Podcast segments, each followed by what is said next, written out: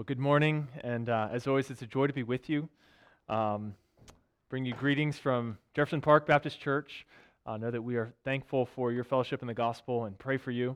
I'm sure many of you pray for us as well, and we greatly appreciate that. Um, and, and, this morning, we're actually going to be picking up in 1 Corinthians. Uh, it, it, has been quite a while. I, I think there's a few uh, new faces since the last time I was here, but um, some time ago, I did uh, start preaching through this book. Uh, and today we are arriving in chapter 5. Um, and as I prepare to read that, uh, I, I want you to consider this question Is it prideful to judge other people? Is it prideful to judge other people? Uh, now, now, certainly it can be. Uh, that, that's why Jesus tells us to, to judge not, lest ye be judged. Uh, I think it's also why Paul writes in Romans chapter 14 Who are you to judge another servant? If we presume to stand in the place of God uh, and we self righteously or hypocritically look down on other people, uh, then yes, uh, it is prideful to judge them. But does judging people always reveal pride? Is it ever right to judge someone?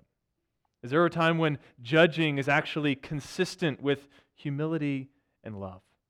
Uh, and, and, what I want to show you today uh, from 1 Corinthians 5 is that the clear answer of Scripture is yes. Uh, sometimes judging others is not only permissible, but even required. God commands it.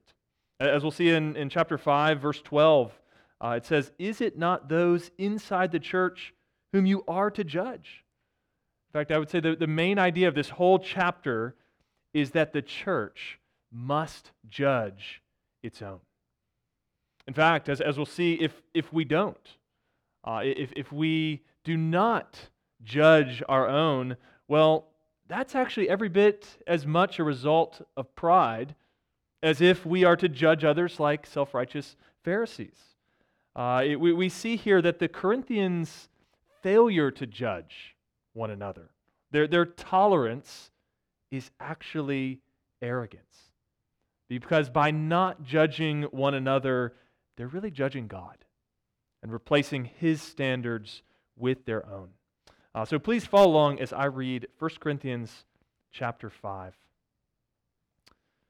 Paul writes, It is actually reported that there is sexual immorality among you, and of a kind that is not tolerated even among pagans. For man has his father's wife, and you are arrogant. Ought you not rather to mourn? Let him who has done this be removed from among you. For though absent in body, I am present in spirit, and as if present, I have already pronounced judgment on the one who did such a thing. When you are assembled in the name of the Lord Jesus, and my spirit is present with the power of our Lord Jesus, you are to deliver this man to Satan for the destruction of the flesh, so that his spirit may be saved in the day of the Lord. Your boasting is not good. Do you not know that a little leaven leavens the whole lump? Cleanse out the old leaven, that you may be a new lump, as you really are unleavened. For Christ, our Passover lamb, has been sacrificed. Let us therefore celebrate the festival, not with the old leaven, the leaven of malice and evil, but with the unleavened bread of sincerity and truth. I wrote to you in my letter not to associate with sexually immoral people, not at all meaning the sexually immoral of this world or the greedy and swindlers or idolaters, since then you would need to go out of the world. But now I am writing to you not to associate with anyone who bears the name of brother if he is guilty of sexual immorality or greed, or is an idolater, reviler, drunkard, or swindler. Not even to eat with such a one.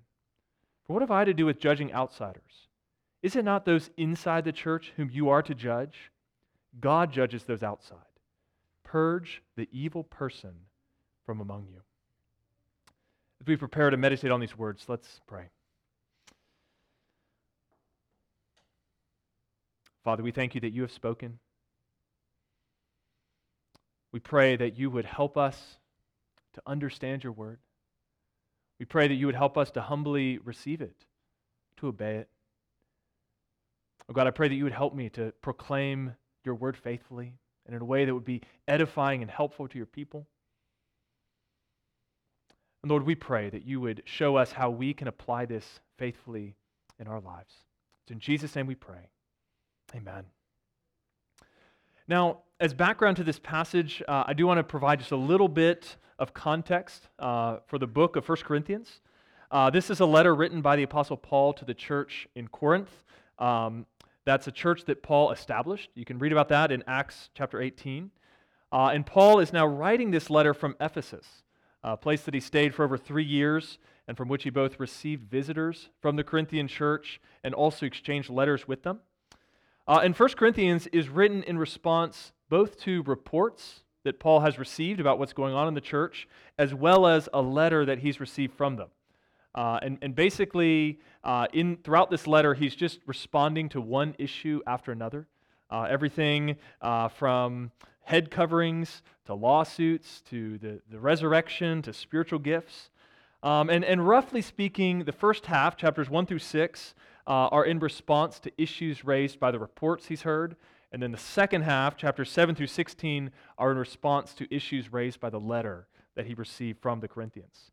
Uh, and, and chapter 5 begins the, the second major issue that Paul deals with in this book. Uh, the first, in chapters 1 through 4, was the issue of disunity, uh, where, where the Corinthians were sort of divided over preferences in preachers, some saying, I follow Paul, I follow Apollos, I follow Cephas, I follow Christ. Um, and, and those first four chapters kind of give us a flavor of, of what this church is like. Uh, what, one of the themes you see through there is a lot of pride. Uh, this is a church that is sort of proud of what they know, uh, that, that likes wisdom and eloquence, uh, that, that seems to think that they are very spiritually mature, that they have spiritually arrived. Uh, and, and Paul spends those chapters trying to show them how immature they really are and how contrary to the gospel their thinking really is. Uh, and, and as we turn to chapter 5, I, I think we see this immaturity all the more clearly when we consider the moral state of the church. Uh, we see that there are deep moral issues. Uh, and as we work through this chapter, uh, we're going to look at four things. So, so first, there's the problem, uh, which is unrepentant sin. Second, there's the solution, which is church discipline. Third, we're going to see the purpose of church discipline. And then fourth, the practice of church discipline. So the problem, the solution, the purpose, and the practice. And again, the main idea of this chapter is that the church must judge its own. So, point number one, the problem. And we're going to look at the first two verses here. Paul writes, It is actually reported that there is sexual immorality among you, and of a kind that is not tolerated even among pagans. For a man has his father's wife, and you are arrogant. Ought you not rather to mourn? Uh, so, as, as chapter 1 tells us, Paul had received these visitors uh, from Chloe's people, from the Corinthian congregation, and they had given him a report. And, and in the report, they mentioned this situation that there was a man in the church uh, a member of the church, who has his father's wife. And of course, that's euphemistic for a sexual relationship.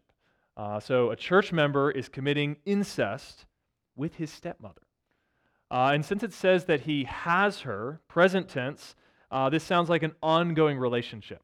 Uh, so he's not repentant. And, and by the way, Paul brings this up. Uh, this sounds like something pretty widely known. You know, Paul's not informing the church, he's not revealing some secret thing. This is, this is something that, that they were already aware of and familiar with. So, probably this has been going on pretty openly for a while. And Paul says here that this is not only sexual immorality, but it's a kind that's not even tolerated by pagans. And that is really saying something when you live in Corinth, uh, which is a place that was so sexually promiscuous that they invented a word for it to Corinthianize. Yet even this would be scandalous in the eyes of the world. And yet, what outrages Paul even more than this man and the sin itself is the response of the church. Notice here that Paul is not addressing the man, he's speaking to the church. And he says in verse 2 And you are arrogant. Ought you not rather to mourn? I mean, what outrages Paul is this is something that the pagan society wouldn't tolerate. And yet, you, as the church of the holy God, the church of Jesus Christ, the ones called to be holy, you are tolerating it. And instead of being heartbroken by this, instead of being shocked and humbled, instead of praying to God, what is wrong? Why is this among us? You're arrogant. You're arguing over preachers. You're, you're proud of how spiritually mature you think you are. You're complacent and smug. And just think everything is okay. I mean, this is sort of like uh, thinking you're the greatest parent in the world because you wrote a book about parenting when you know, all your children are in jail as criminals. I mean, it's, it's ridiculous. It, it's, it's, there's this sad irony. And it gets even worse when you remember that just in, in chapter 4, right before this, we learned that the Corinthians were judging Paul. So here they are, not judging, tolerating this sexually immoral man in their midst, and they're judging the apostle of God as if he is not enough, as if he is just too unsophisticated, too weak and unimpressive for them. And so there's this terrible arrogance an arrogance that comes when they have decided to judge according to the opinions of men instead of the Word of God. They've, they've, they've replaced God's standards with their own. And the shameful result is that their standards are even lower than those of the surrounding world. And, brothers and sisters, this is a problem because it totally misrepresents Christ and the gospel. I mean, they're broadcasting to the world that Jesus is okay with sin and that you can have you can hold on to your sin and you can have forgiveness at the same time. Now, of course, to be clear, the, the church should welcome every kind of sinner. You know, there's, no, there's no sin that's too scandalous for the grace of the gospel to cover. But the grace of the gospel covers no sin without repentance. Right? Jesus died for our sins to deliver us from them. And God saves us so that we might share in his holiness. We can't hold on to our sin and have forgiveness at the same time.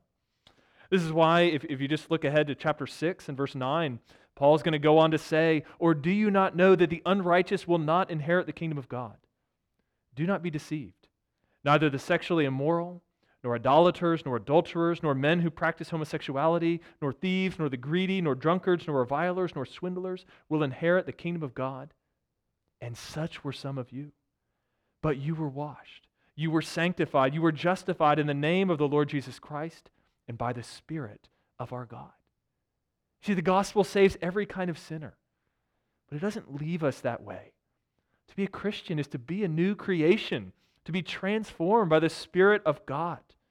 And while we as believers will continue to sin, will continue to fall short, true Christians continue to repent, continue to strive, to grow in Christ's likeness. But the man here in 1 Corinthians 5 is not doing that.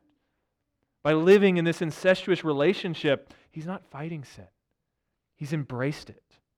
And by continuing to tolerate such sin in the church, the Corinthians are broadcasting a false representation of Christ and the gospel to the world. So, this should make us pause and consider what, what about us? Is there any sin in your church or in your life that you're tolerating? Is there any sin that you should be grieved by and mourning over, but you're okay with? Something that you should be shocked and appalled by, but, but you've just grown numb to?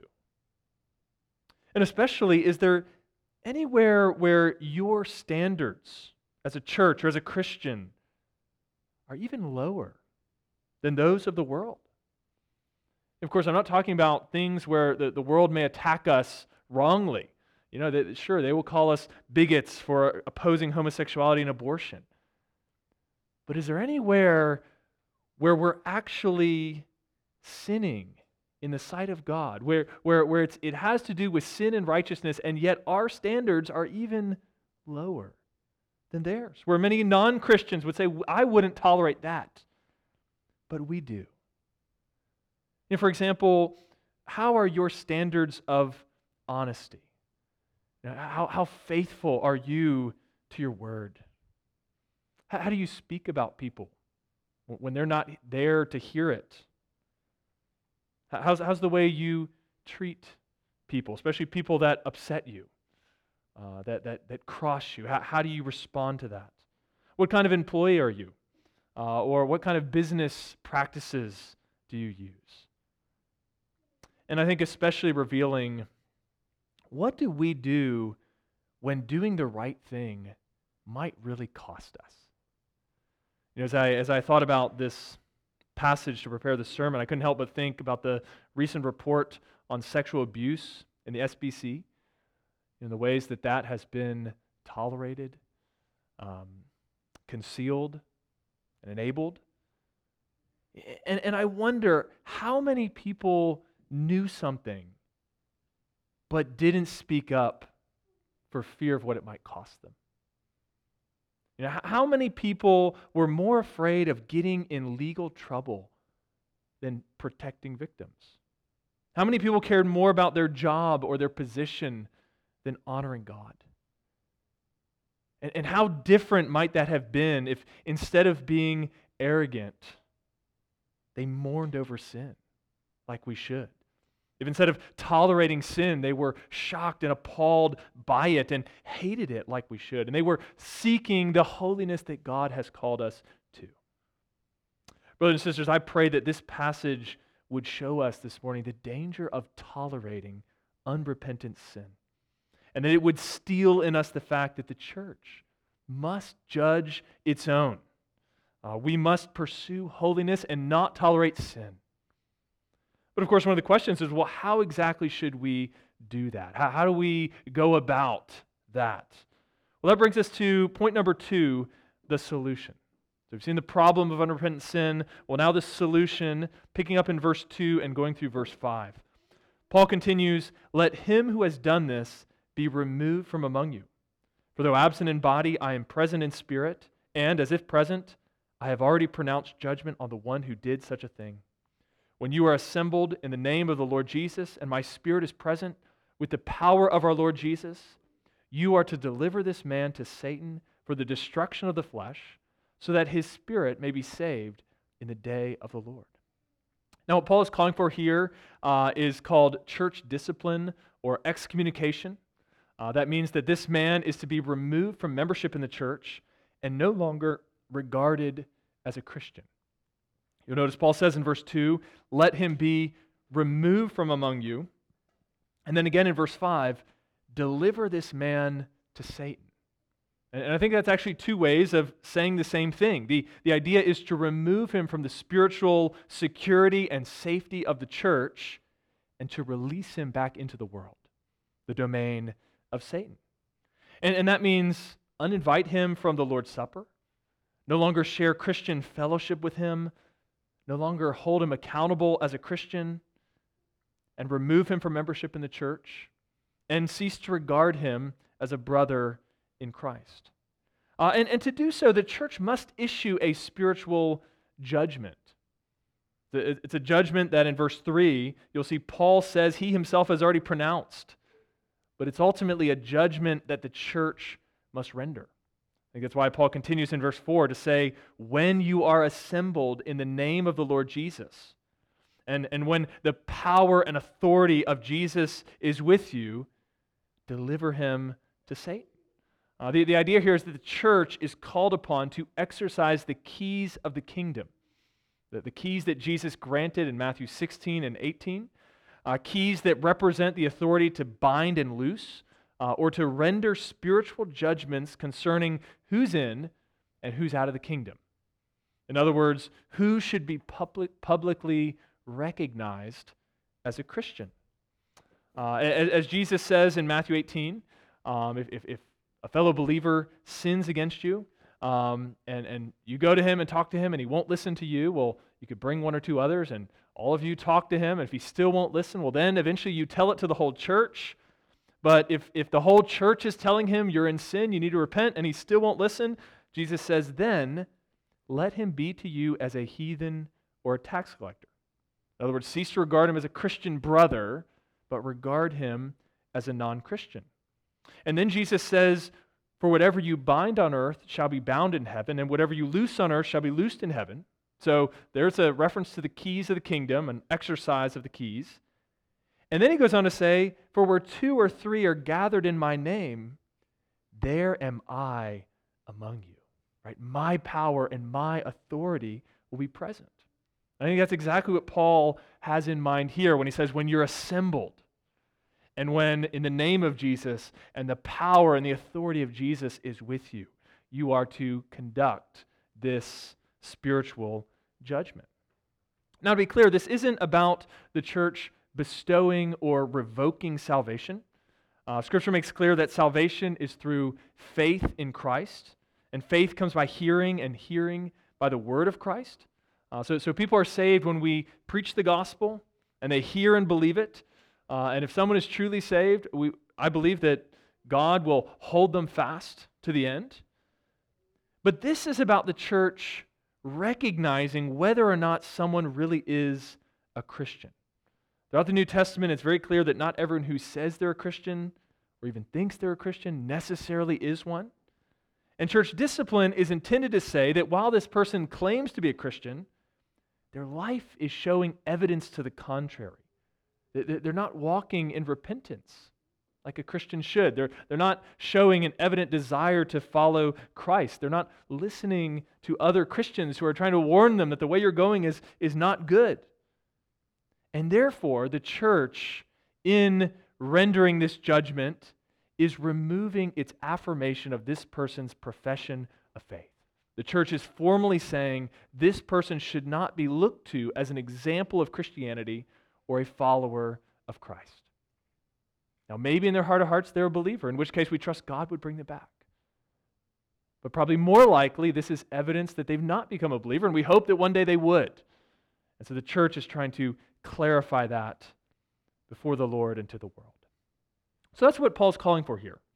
He's saying to excommunicate this man, to remove him from membership. And, and brothers and sisters, I think it's important for us to realize that this is the biblical solution for the problem of unrepentant sin in the church. I, I, think there's so many reasons why you know some of us may be uncomfortable with the concept of church discipline. Uh, we, we may not like it. But, but the fact is, Scripture does not give us an alternative to it. And when, when someone is saying, I'm a Christian, and they're living a life that's contradictory to that, the church has a responsibility here. We, we, we can plead with people to repent. We hope it doesn't come to church discipline. But at the end of the day, it's our duty to judge. It's our duty to take action. The church must judge its own.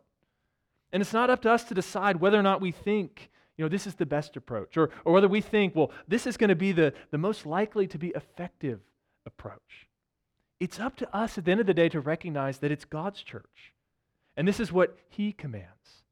And therefore, it's our responsibility to be faithful to it. And you see, there comes a point when tolerance is actually arrogance because it's refusing to deal with sin in the way God says we should. Right? It's putting our desires and our ideas before Christ and His holiness. So, church discipline is necessary. Church discipline is commanded. And church discipline is something that involves all of us. You know, it's not something that, that you can think, well, the pastor should just take care of that. I mean, Paul, is very clear here when you are assembled in the name of the Lord Jesus. Right? He understands that Jesus gave the keys of the kingdom to the church, to the gathered assembly. And so it's something that we all have a role to play in. And therefore, we all need to understand it better. And so, with that in mind, let's press on to consider more about the, the purpose of church discipline and the practice of it. So, now, point number three the purpose of church discipline. And actually, we're going to find three purposes that all connect, um, spanning verses 5 through 8. And the first of these is in verse 5, and it's the good of the offender. So, so Paul says there in verse 5 deliver this man to Satan for the destruction of the flesh, so that his spirit may be saved in the day of the Lord. So, so the goal of church discipline is actually spiritual salvation. It may involve some earthly, fleshly destruction, but it's intended for the offender's good. Now, how does that work? Because I think at first blush, delivering someone to Satan doesn't seem like it would be good for them. Uh, and, and so as I wrestled with, you know, how is that good? I, I came up with the following analogy, and I want you to think about the parable of the prodigal son. And think about how the father let the son go in the first place. I mean, he knows his son's on a destructive path. You know, he, he knows that, you know, going the way he's going to go is, is, is not going to be good for his son. And yet, it turns out that that destructive path is what it took to lead the son to come to his senses and realize the true blessings of his father's house and to come home. You see, because he wouldn't listen in the first place, he, he had to taste the bitter fruit of his own choices. You know, and in a similar way, when someone is refusing to listen to God's word, they're refusing to listen to God's people, all we can do out of a desire to care for them, out of a desire to love them, is actually to let them go that way, to, to deliver them to Satan in hopes that they will taste the bitter fruit of their sin and come to their senses and come home. We, we, we deliver them to Satan knowing, yes, it will be destructive to the flesh. It will bring all sorts of temporal pain and problems. But we hope that in the end, their spirit will be saved in the day of the Lord. So, so church discipline is, first of all, for the good of the offender. It should be motivated by love, by compassion, not revenge, not, not to harm someone, but love. Second, second purpose of church discipline is the purity of the church. So, picking up in verse 6, uh, Paul continues Your boasting is not good. Do you not know that a little leaven leavens the whole lump? Cleanse out the old leaven that you may be a new lump, as you really are unleavened. So, so Paul's using the metaphor of dough here. And his point seems to be that the true church, composed of true believers, is like an unleavened lump of dough. But false believers, like this sexually immoral man, um, who, who, who bring the sin of leaven, have come in and are contaminating the lump. And he says, even a little leaven leavens the whole lump. I think the idea is that just as leaven will spread throughout the whole lump of dough, sin spreads. Sin contaminates. And while the Corinthians may be boasting and complacent and think, well, we can have fellowship with this man, it's not going to rub off on us. We'll be fine. The reality is that those who tolerate sin will soon find themselves living in it. It, it, just think of cigarette smoke. Right? I mean, you either get away from it or you breathe it. And the more you breathe it, the more you just have to learn to tolerate it. And the more comfortable you get with it. Right? There, there's no way that you can just live around it and be unaffected by it. You know, sin is like that. We're either hating it and fighting it and trying to get away from it and refusing to tolerate it, or we're slowly breathing it in. We're slowly being desensitized to it. As John Owen said, either you must be killing sin or it will be killing you. A little leaven leavens the whole lump. And so, church discipline is vital for the health and the purity of the church. Then, thirdly, uh, the third purpose of church discipline is it's for the glory of God. Verse 7 continues For Christ, our Passover lamb, has been sacrificed. Let us therefore celebrate the festival not with the old leaven, the leaven of malice and evil, but with the unleavened bread of sincerity and truth. So Paul's continuing here with the metaphor of leaven, but he broadens and shifts it slightly. Instead of Christians being the, the pure lump of dough, Christians are now the ones celebrating the true Passover. And Jesus himself is our lamb. And the bread that we eat as we celebrate this new Passover is the unleavened bread of sincerity and truth. As for the, the bread that's leavened with malice and evil, well, Paul's saying that's the bread that should be cast out and removed from among us.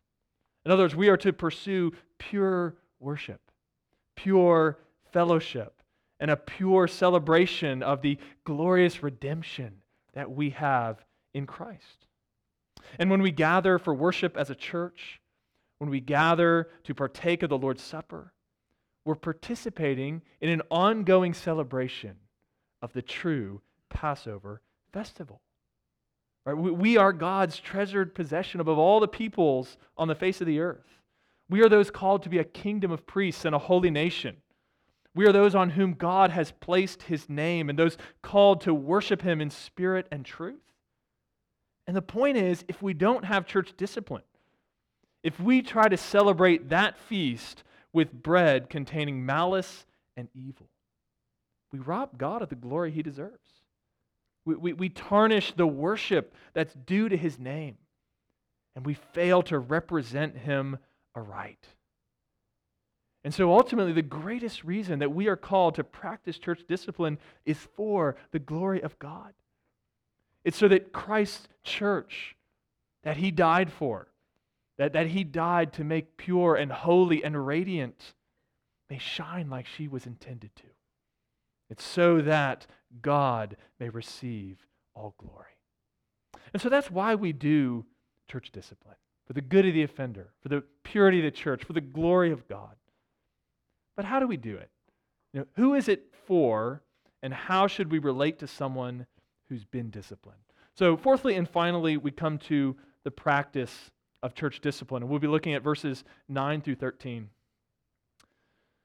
Paul continues I wrote to you in my letter not to associate with sexually immoral people, not at all meaning the sexually immoral of this world, or the greedy and swindlers or idolaters, since then you would need to go out of the world. But now I am writing to you not to associate with anyone who bears the name of brother if he is guilty of sexual immorality or greed, or is an idolater, reviler, drunkard, or swindler, not even to eat with such a one. For what have I to do with judging outsiders? Is it not those inside the church whom you are to judge? God judges those outside. Purge the evil person from among you. Now, the first thing that's emphasized here is that church discipline is for those inside the church not outside Apparently, Paul had written about this in an earlier letter, and the Corinthians had misunderstood him. Uh, they seemed to think that he meant, you know, don't associate with the immoral people in the world, those non Christians who are sexually immoral and greedy and swindlers, etc. And Paul says, no, that's not at all what I meant. Because if that's what you tried to do, you, you would have to go out of the world altogether. I mean, immorality is the norm out there. And Jesus didn't call us to come out of the world, to be some sort of separate enclave from the world. He, he called us to shine as lights in the world, to be the salt of the earth. Further, notice that Paul says it's not our job to judge the world. We're not called to be the moral police for non Christians. Paul says in verse 12, For what have I to do with judging outsiders? God judges those outside. You know, it, we have no reason to expect the world to abide by Christian standards. They, they don't acknowledge our king. You know, our mission is not to go into the world and be the moral police. Our mission is to go into the world and proclaim the gospel, to tell people about Christ, to call them to repent and believe in him. And as we do that, to live lives that are very different, lives that adorn the gospel, lives that reflect the glory of our King, to show them how good and gracious He is. But when it comes to those inside the church, when it comes to those who bear the name of brother, as Paul says in verse 11, Paul says that we are responsible to judge them. It's not about judging those out there, it's about the church judging its own. Now, this doesn't mean that we should be judgmental people who are, you know, constantly uh, looking for things to, to judge in one another and imposing our own consciences on other Christians. I mean, there, there's wonderful freedom in Christ. Uh, there, there is so much room for us to have different conscientious convictions, and, and we will live our lives differently as we strive to, to, to serve our master, the one we're ultimately accountable to. You know, who am I to judge another servant, as Paul says in Romans 14? But what Paul means here is that we are responsible to judge when someone's life is characterized by clear, serious, unrepentant sin. We should be able to judge if someone is guilty of flagrant sexual immorality or greed, or they are an idolater, a reviler, a drunkard, or a swindler. I mean, if you, you found out that, that Justin has been extorting money from the church, you should not tolerate that. You should confront it. Right? If he won't listen to you, and then other people come and he won't listen to them, and then the whole church is confronting him, he won't listen to them. Well, eventually, you, you need to make a judgment that this is not in step with the gospel. This is not befitting of a Christian.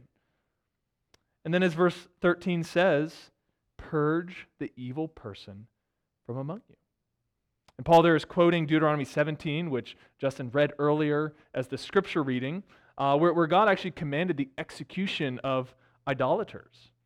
Uh, but he quotes it here because, in a New Testament context, it means to remove such a person from membership in the church and then to disassociate from them. And that brings us to the second point of emphasis here. So, first we saw that church disciplines for those inside the church, not outside the church. But now, secondly, we see that church discipline results in disassociation. We're to disassociate from someone who's been disciplined by the church. Look again at verse 11. Paul says, But now I'm writing to you not to associate with, not to mix with, not to mingle with anyone who bears the name of brother, if he is guilty of sexual immorality or greed, or is an idolater, reviler, drunkard, or swindler, not even to eat with such a one. So don't associate with them, don't eat with them, don't, don't share table fellowship. Now, interestingly, this is one example of something that we know would, would have been okay for the Corinthians to do with sort of a non Christian. In chapter 10, Paul says if an unbeliever invites you to dinner and you want to go, that's fine. But here he says someone who has been excommunicated from the church, don't eat with them. There, there's, a, there's a heightened need for disassociation. Now, I don't think that this means that we just completely shun the person. We, we still love them. We should still be kind to them. Uh, we, we should still certainly be open to talking with them about the gospel and, and urging them to repent and come back to Christ. We, we hope to see them saved. But I think the reason Paul's saying this is that we need to be all the more cautious and careful about how we relate to them, even more so than with someone who's just a typical non Christian. And I think the main reason why is because an excommunicated person is deceived in a way that another non Christian is not. You know, other non Christians recognize whatever faith they may follow, whatever else they may do, they do not believe that they are Christians who are going to be saved through faith in Christ.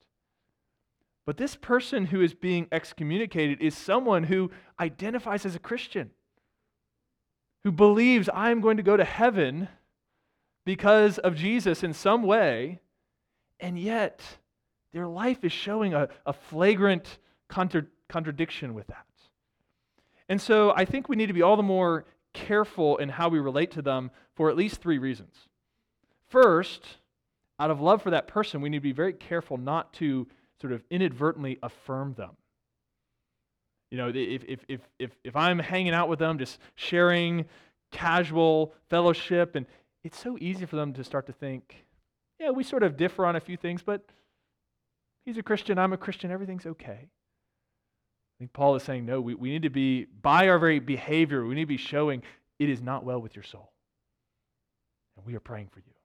So I, think I think that's one reason Paul is saying there's this heightened need for disassociation. I think a second thing, as we already talked about, is that it's not really spiritually safe for us to be, you know, sort of closely associating with someone who who believes so many of the same things, but, but there's something very off, something very twisted where, where they feel okay just living in unrepentant sin. You know, a little leaven leavens the whole lump. I mean, how, how easily that can begin to rub off on us. And then the third reason is I think it is dangerous for our witness. You know, what will the world think when it sees us hanging out you know, and it, when it sees us associating with it, it doesn't, you know, people in the world don't have the categories of, oh, this person's not really a Christian there. They, they just see who's claiming to be a Christian, and then if they're all associated, well, surely they all must represent Christ. And so we are sort of inadvertently giving this person a platform in a way that by separating is making very clear publicly we do, this person does not represent Christ. I think those are some of the reasons behind why Paul is saying this. And, and the point is, at the end of the day, um, you know, we're going to need some wisdom. You know, there's going to be a lot of questions. If there's someone dis- disciplined from the church, you know, how, how, do I relate to them well? You know, what, what does that mean depending on if they're a family member? You know, there's, there's a lot of things that we need to prayerfully kind of wrestle through, and it's good to have conversations about. Um, and I also want to say, just as we've, we've kind of worked through this text, um, church discipline is something there are so many questions about. There's so much that I know I haven't had time to address in this sermon. Um, I know Justin will probably have some great resources if you want to know more, if you have questions. Um, I actually taught like an eight week series on church discipline last summer at our church. Uh, that's available online, so if, if that would be helpful, you can talk to me about that. Would love to point you toward it. Um, but the, the main thing that I hope you take away from 1 Corinthians 5 this morning is that the church must judge its own. You know, true humility doesn't just mean tolerance, it means submitting our thoughts, our preferences, and our convictions, and all that we are to the Word of God. And I pray that this sermon has spurred you on to see sin more like God does and to strive more vigorously for holiness in your church and your life. And then finally, I want to say a word to anyone who happens to be here who's not a Christian. Uh, because I realize that I've basically spent this, this whole sermon saying that, you know, if you join the church, we will judge you.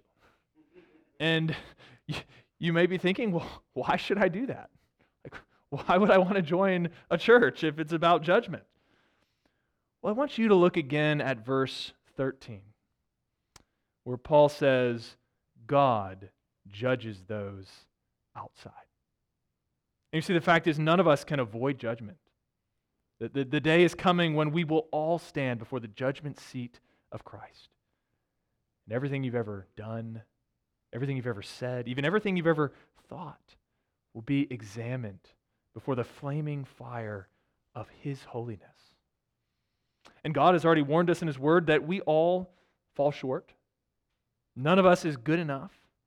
So if you live your life trying to escape judgment now, you will be condemned. You will suffer the worst judgment of all then. But the good news of the gospel is that if you will only judge yourself, if, we will only confess our sin and trust in Christ alone for salvation, then we will be saved. And yes, in the church, we are called to judge one another. But in light of the coming judgment, we, we come to realize that, that that, that accountability is actually good. And, it doesn't really matter what anybody else thinks or says, because in Christ, we're beloved, we're accepted, we're valued and cherished. And if others will judge me and hold me accountable, they can spur me on so I can be more faithful this God who has loved me and forgiven me and accepted me. And so, brothers and sisters, let us treasure this good news of the gospel and strive for the pure worship in the church that Christ has saved us for. Amen. Let's pray.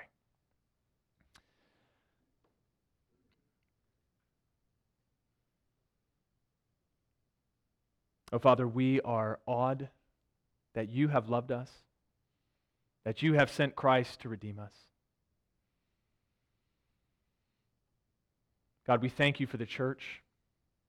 We, we thank you that you have called us to represent you. We pray that you would help us to do so faithfully. Help this church, help, help every church to, to judge its own, to be faithful in this, to do so with love, to do so with wisdom, to do so in a way that would honor you. No, God, I pray that you would help us to hate sin because we love you.